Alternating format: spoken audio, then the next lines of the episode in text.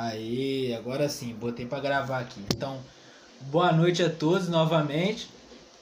Tava dizendo que na semana passada a gente conversou acerca da parábola de Jesus, conhecida como a parábola do semeador, a parábola da semeadura, que foi a parábola na qual Jesus estava falando sobre os tipo de gente que estava vindo ouvir ele o público que estava vindo ouvir ele, que tipo de gente que eram, que não bastava só estar tá ali presente.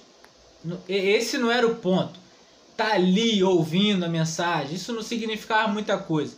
Tinha um tipo de coração que produziria frutos caso tivesse ouvindo. E aí ele disse o primeiro que era o tipo de coração que não queria trazer para si as implicações do evangelho, não queria trazer o evangelho um pouco mais para dentro de si, mais para o profundo e começar a pensar o que que aquilo deveria mudar nos pensamentos dele.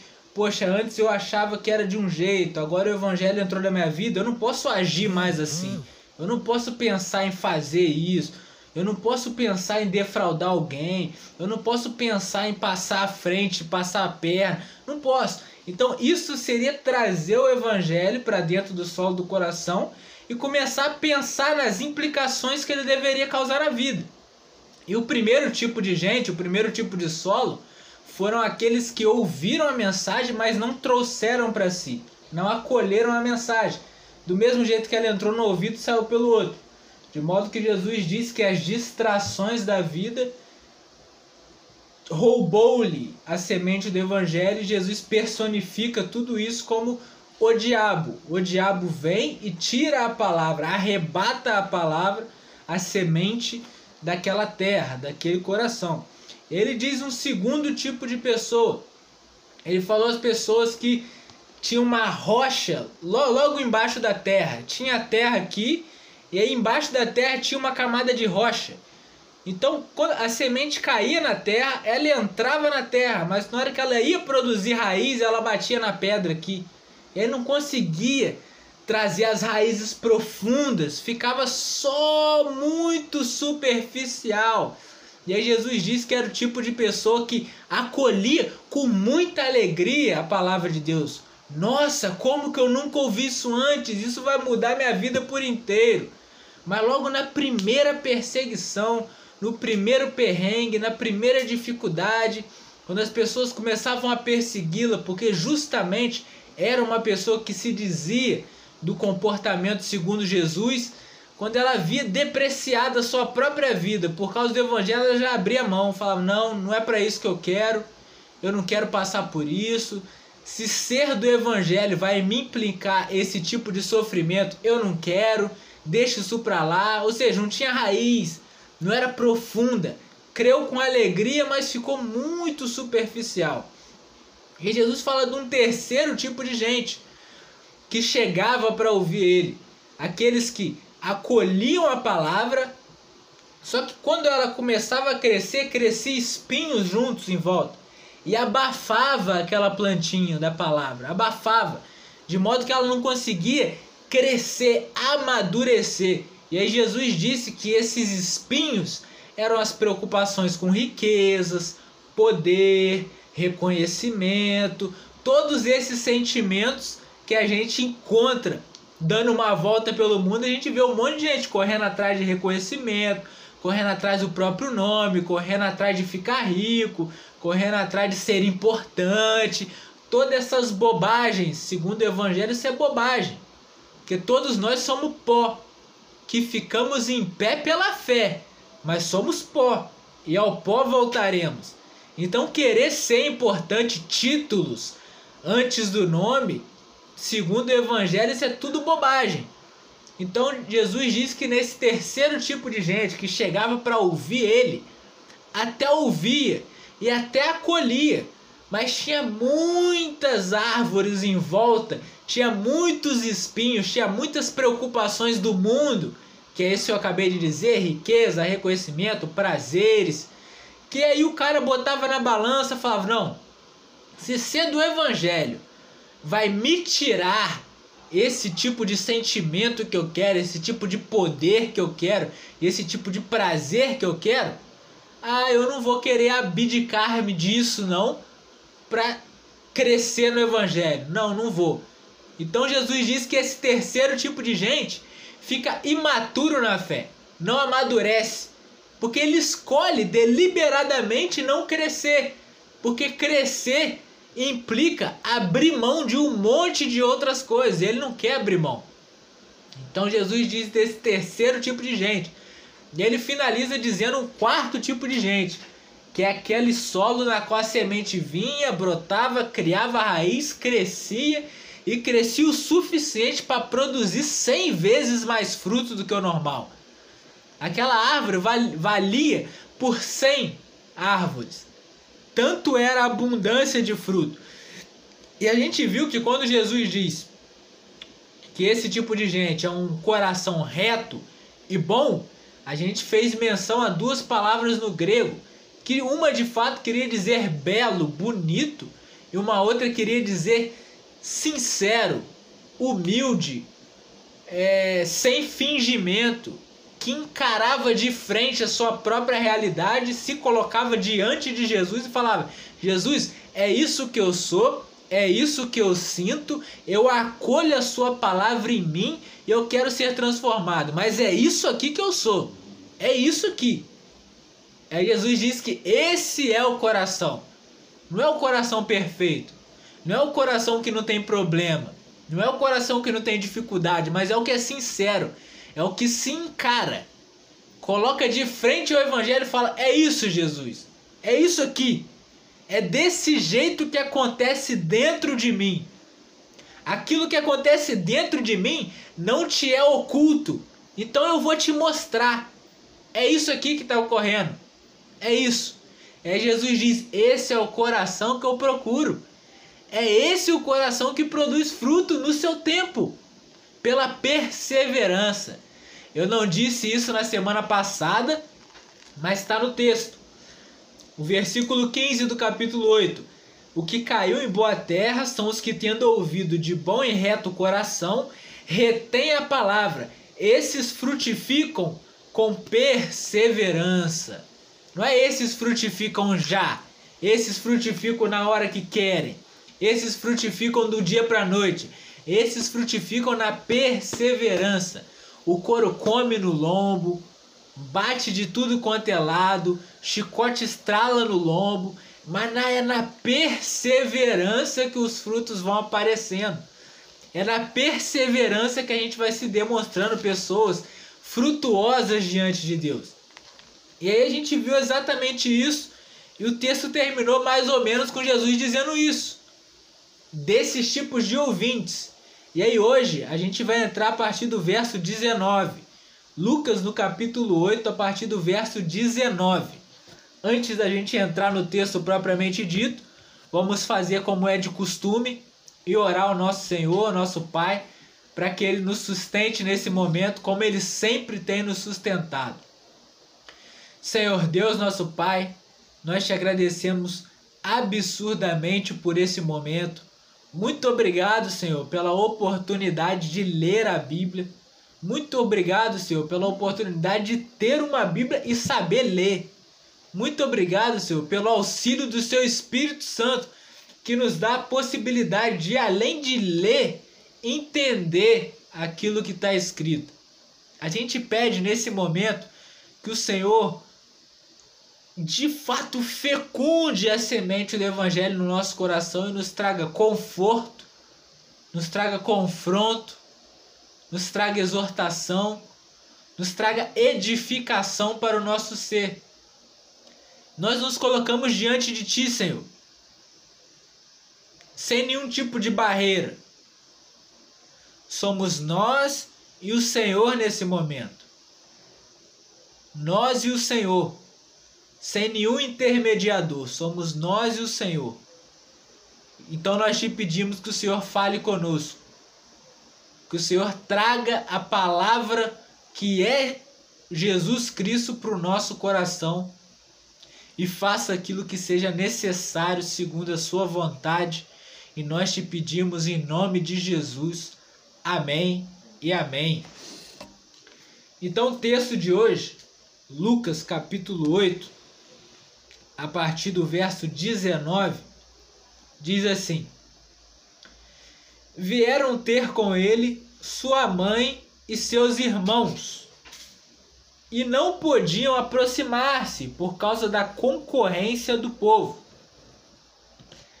E lhes comunicaram, não, e lhe comunicaram: Tua mãe e teus irmãos estão lá fora e querem ver-te.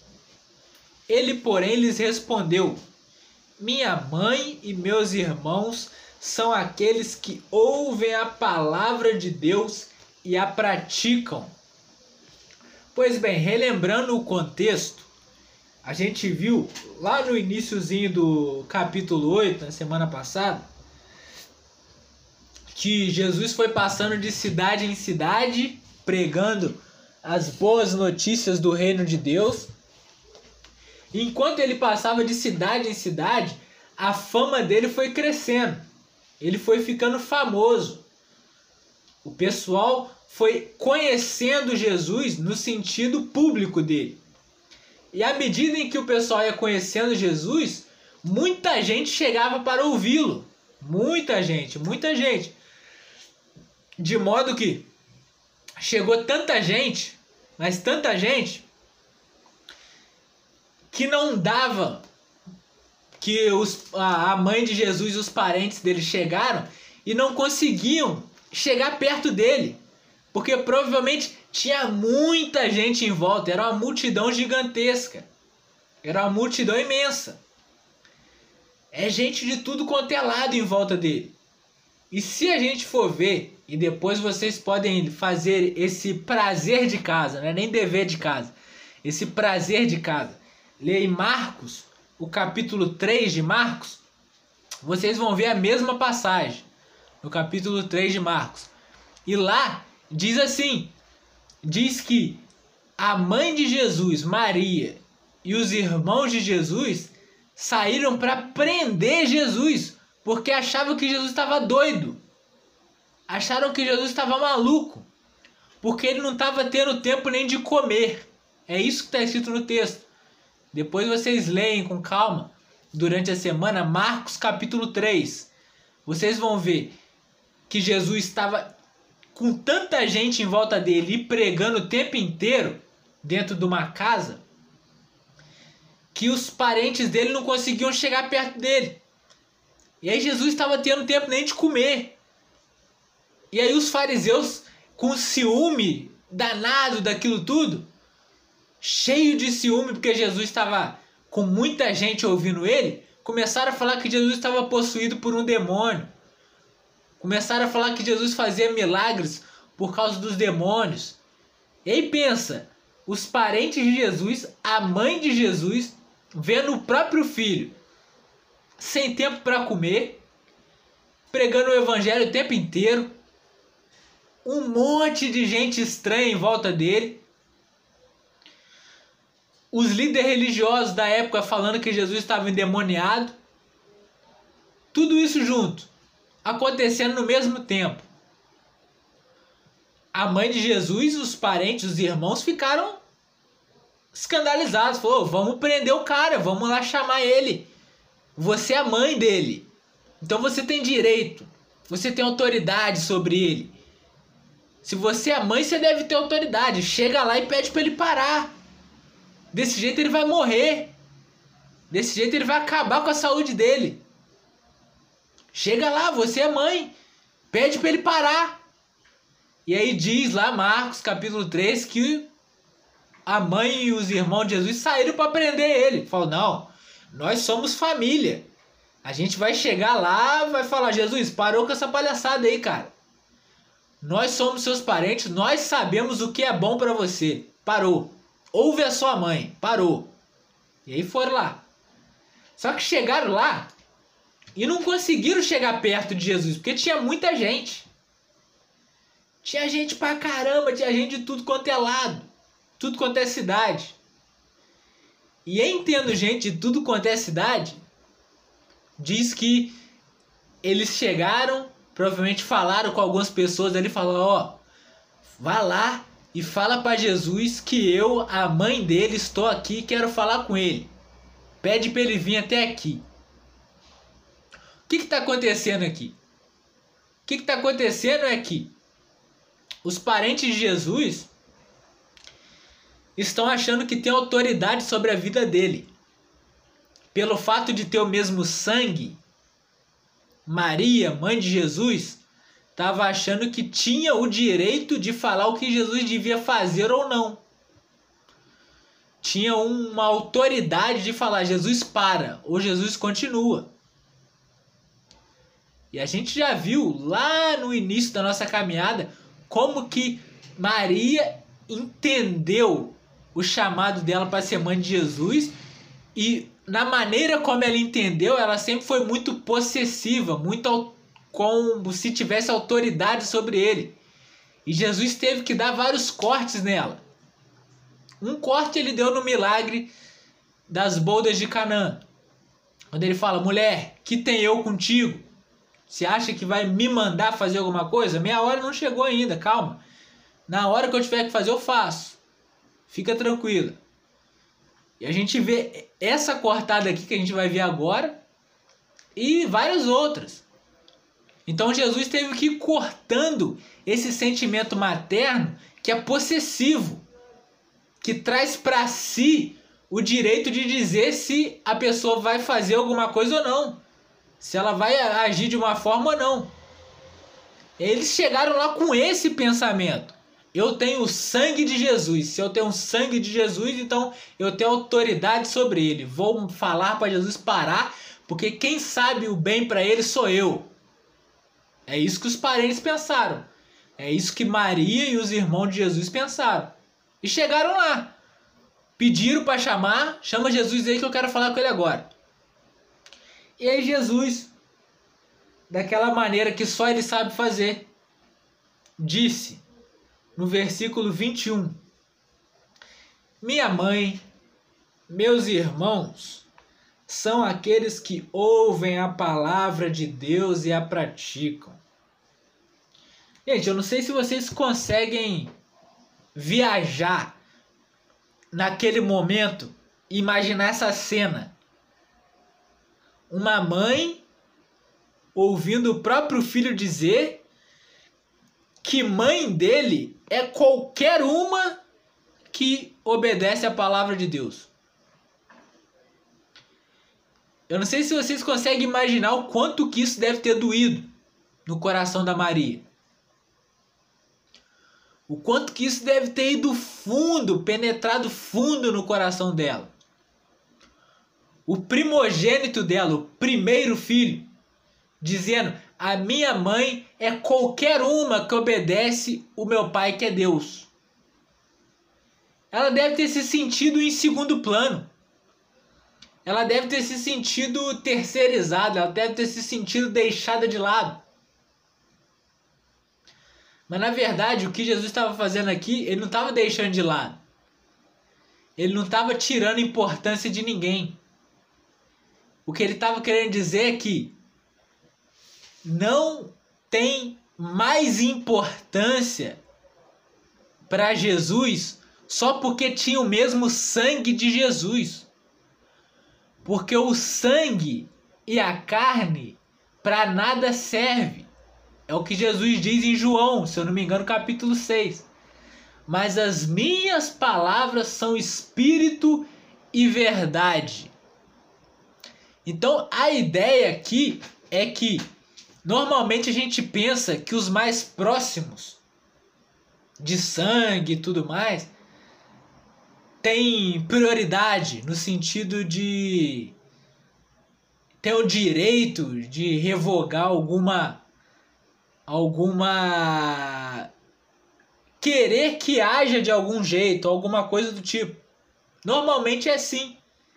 E Maria pensou que seria assim e chegou para Jesus para fazer isso.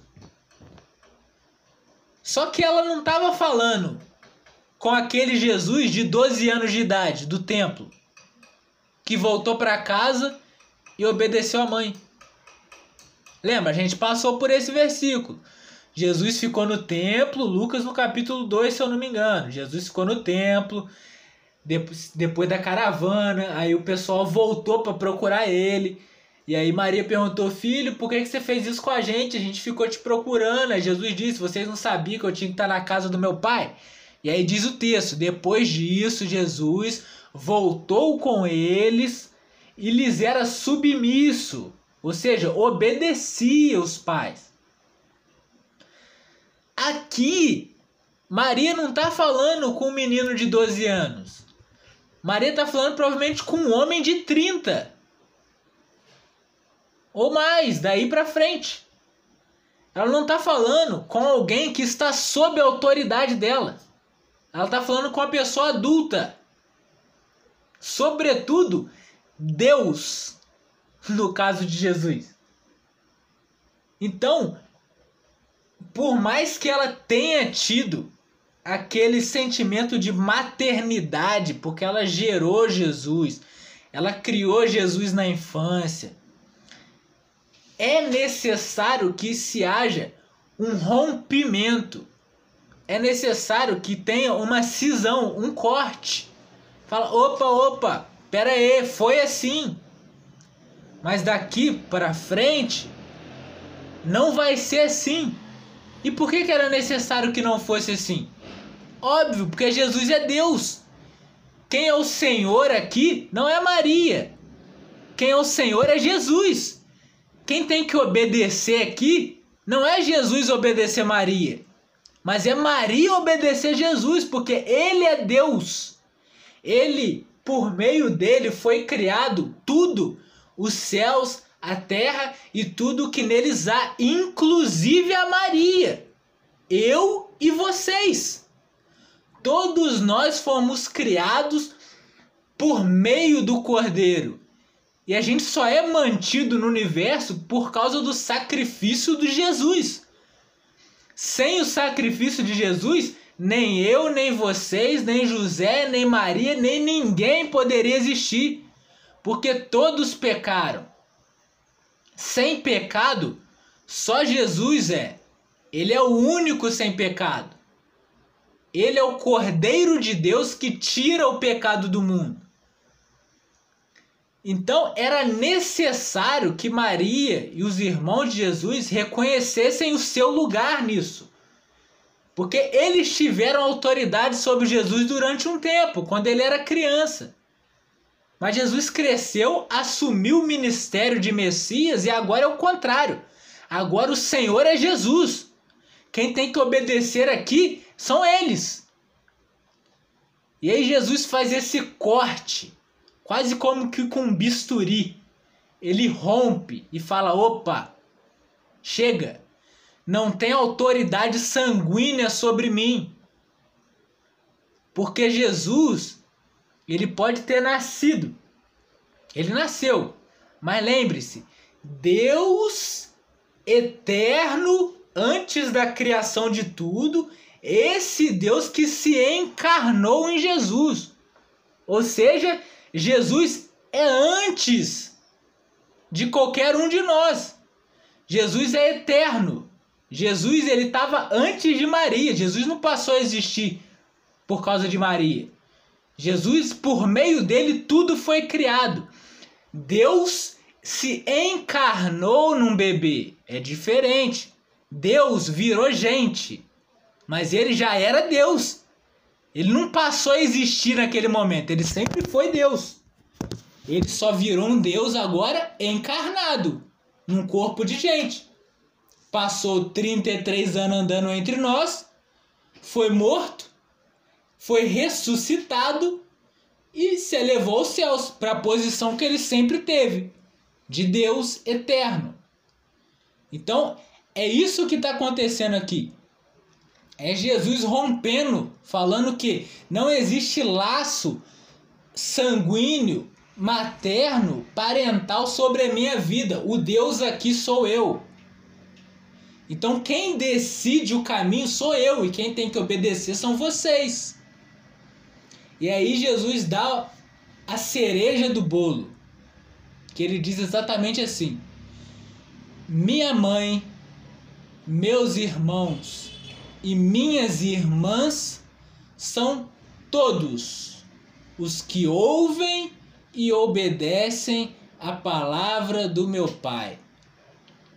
Então, da mesma maneira radical com a qual Jesus corta o laço sanguíneo no sentido de autoridade sobre ele, ele estabelece um laço espiritual muito mais profundo do que um mero sangue, um tipo sanguíneo, uma genética. Ele estabelece um laço por meio da prática da palavra de Deus. Todos aqueles que praticam os ensinamentos de Jesus são da família de Deus. Olha que extraordinário. Nós fomos adotados. Nós fomos adotados por Jesus. E ele diz: Olha o mundo aí, cara. Pode olhar. Pode olhar para todo lugar. Não tenha medo de ir em lugar nenhum. Lugar nenhum. É do terreiro à igreja. Não tenha medo de lugar nenhum. Pode ir em qualquer lugar.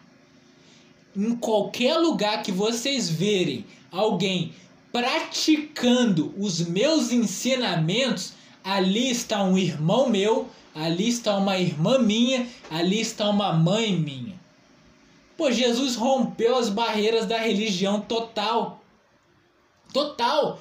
Ele poderia ter dito: irmãos meus, irmãs minhas e mães minhas são todos aqueles que creem num dogma ou são todos aqueles que participam da igreja, são todos aqueles que têm um cargo na igreja, são todos aqueles que participam de reuniões da igreja, ou são todos aqueles que só ouvem a mensagem, ou não sei, a gente pode ir multiplicando vários e vários e vários exemplos.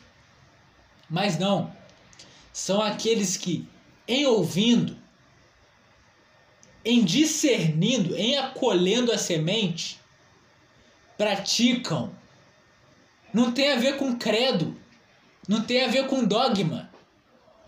Não tem. Tem a ver com vida.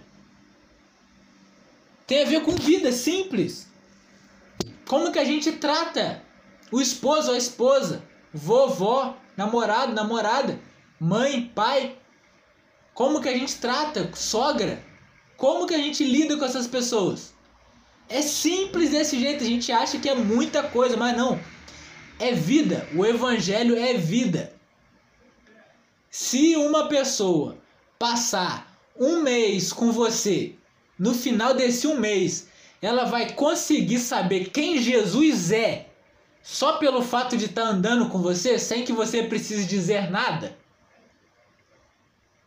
Se sim, a gente sabe que a gente está no caminho certo, que a gente está obedecendo as palavras do Senhor Jesus, nos empenhando em cumprir os ensinamentos de Jesus. Mas, poxa, se a gente passa um mês com a pessoa e a pessoa vê que a gente é ranzinza, reclamona, murmuradora, briguenta, reclamona, é, deixa os ambientes pesados, ofende as pessoas. É simples, a gente não está sendo irmão de Jesus. Só que tem um problema, gente. Jesus é filho de Deus, não é? E se a gente não está sendo irmão de Jesus, significa que a gente não está sendo filho do mesmo pai.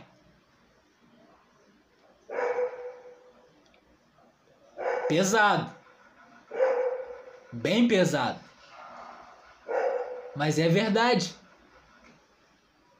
Como que a gente lida com as pessoas? Isso que a gente tem que lembrar. Evangelho não é repetição de palavras.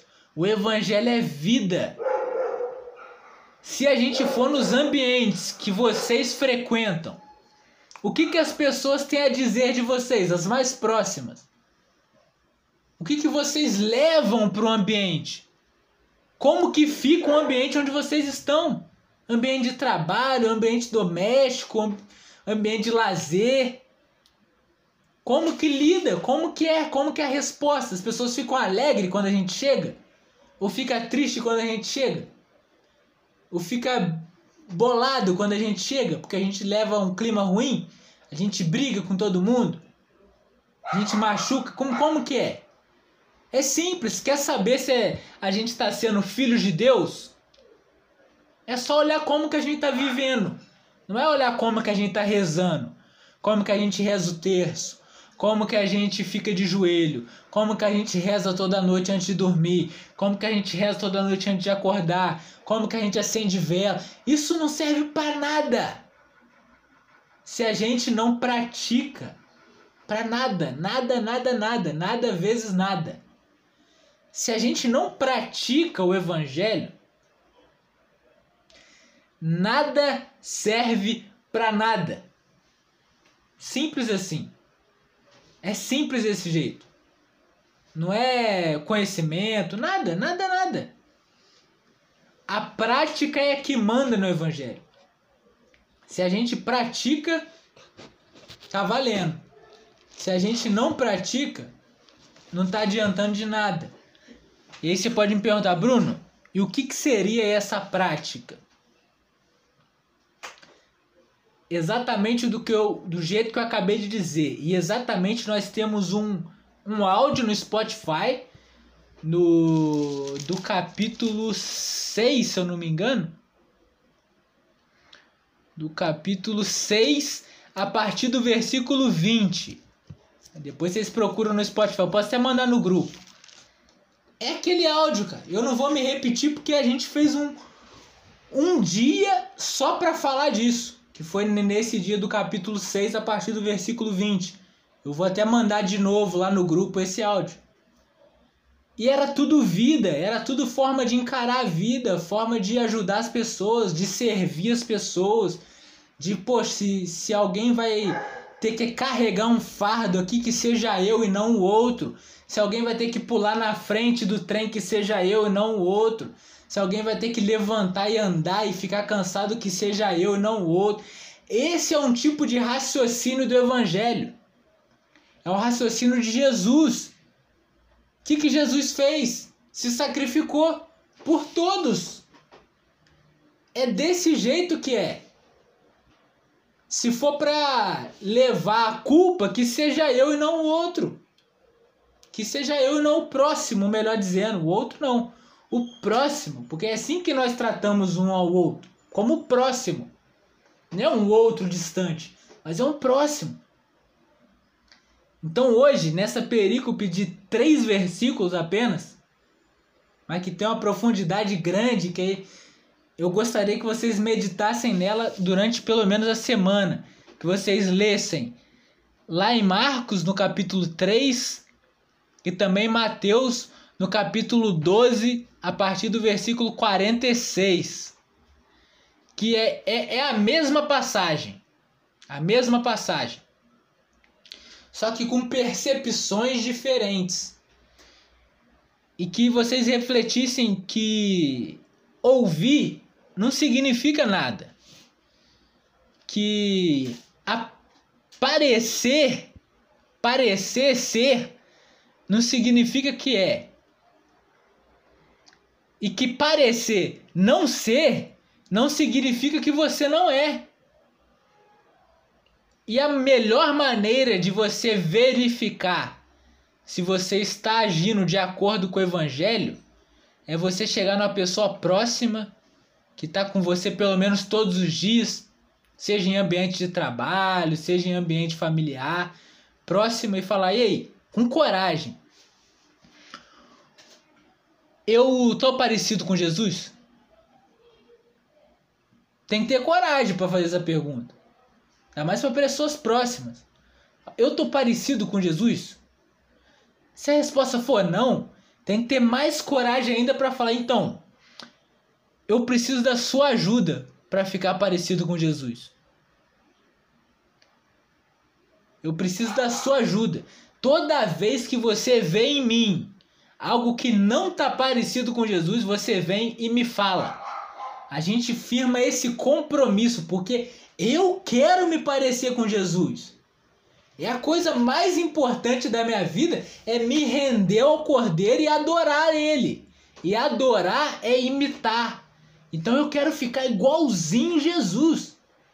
Então, como você é próximo a mim, toda vez que você vê que não tô parecido com Jesus, você vem e me fala o que, que eu tô fazendo de errado. A gente vai orar junto, vai pedir para que Jesus me transforme e a gente vai caminhar desse jeito. Você fala para mim, eu falo para você, a gente ora, pede para que Deus intervenha e a gente segue caminhando, confiando na transformação que o Senhor vai trazer para o nosso coração. Simples assim, gente. Muitas vezes a gente fica sozinho com essa, entre aspas, carga de querer ficar fazendo tudo, perceber tudo. Não, cara. Quem está próximo percebe muito mais sobre mim do que eu mesmo. É muito melhor você chegar para alguém próximo e pedir essa ajuda. Cara, me ajuda. Me ajuda nisso. Olha para mim, vamos caminhando, eu também olho para você, a gente vai orando um pelo outro. Qual foi a última vez que a gente orou um pelo outro? Para que a gente fique mais parecido com Jesus. É exatamente isso que eu queria dizer hoje sobre meus irmãos, minhas irmãs e minhas mães são todos os que ouvem e praticam a palavra de Deus. Simples desse jeito. E a minha exortação para hoje é que vamos nos ajudar. Pô, vamos aproveitar aqui, maioria é família, maioria. Maioria tá próximo. A gente pode se ajudar nisso, orar um pelos outros. Poxa, eu quero que fulano mude nisso, Senhor transformo isso nele, ao mesmo tempo que eu chego e falo para ele, olha, isso aqui tá me incomodando desse jeito, desse jeito. Vamos orar junto? Qual foi a última vez que a gente orou junto? Vamos orar junto. Chama uma pessoa próxima e fala, vamos orar junto. Dois é melhor do que um. Isso é casamento. Eclesiastes fala isso, dois é melhor do que um. Porque dois aguenta muito mais do que um só. Tem que se ajudar. Tem que se ajudar. Casamento tem que ser isso. Aqui a gente tem, né, hoje, especificamente nessa reunião de hoje, dois, três casais. Tem três casais. E qual foi a última vez que a gente, como casal, chegou pro outro do casal e falou: vamos orar junto? Ora por mim e eu oro por você? Vamos nos ajudar? Será que Jesus é o nosso centro? Se Jesus é o centro do nosso relacionamento, se Jesus é o centro do nosso casamento, então eu quero ficar igual a Jesus e você também deve querer. E se nós dois queremos, por que, que a gente não se ajuda nisso? Vamos orar junto. Ora por mim, ora por você. Dá a mão um pro outro à noite. Fala, olha, fulano, eu tô notando que isso, isso, isso em você não tá igual a Jesus, não. Tá muito diferente. Vamos orar? Vamos orar para Deus mudar esse negócio? Simples, gente. Simples desse jeito. A gente tem que ser prático. Não pode ficar tudo na ideia, tudo na imaginação, tudo só no conteúdo, no conhecimento. Tem que ser prático, tem que trazer mudança para a vida. Tem que modificar o lar, tem que modificar o ambiente, tem que modificar. O evangelho é vida. É assim que a gente vê, experimenta o Evangelho. É exatamente isso que eu queria dizer hoje. E se alguém tiver alguma coisa a mais a contribuir, pode falar. E se não, a gente ora e finaliza. A palavra está com vocês.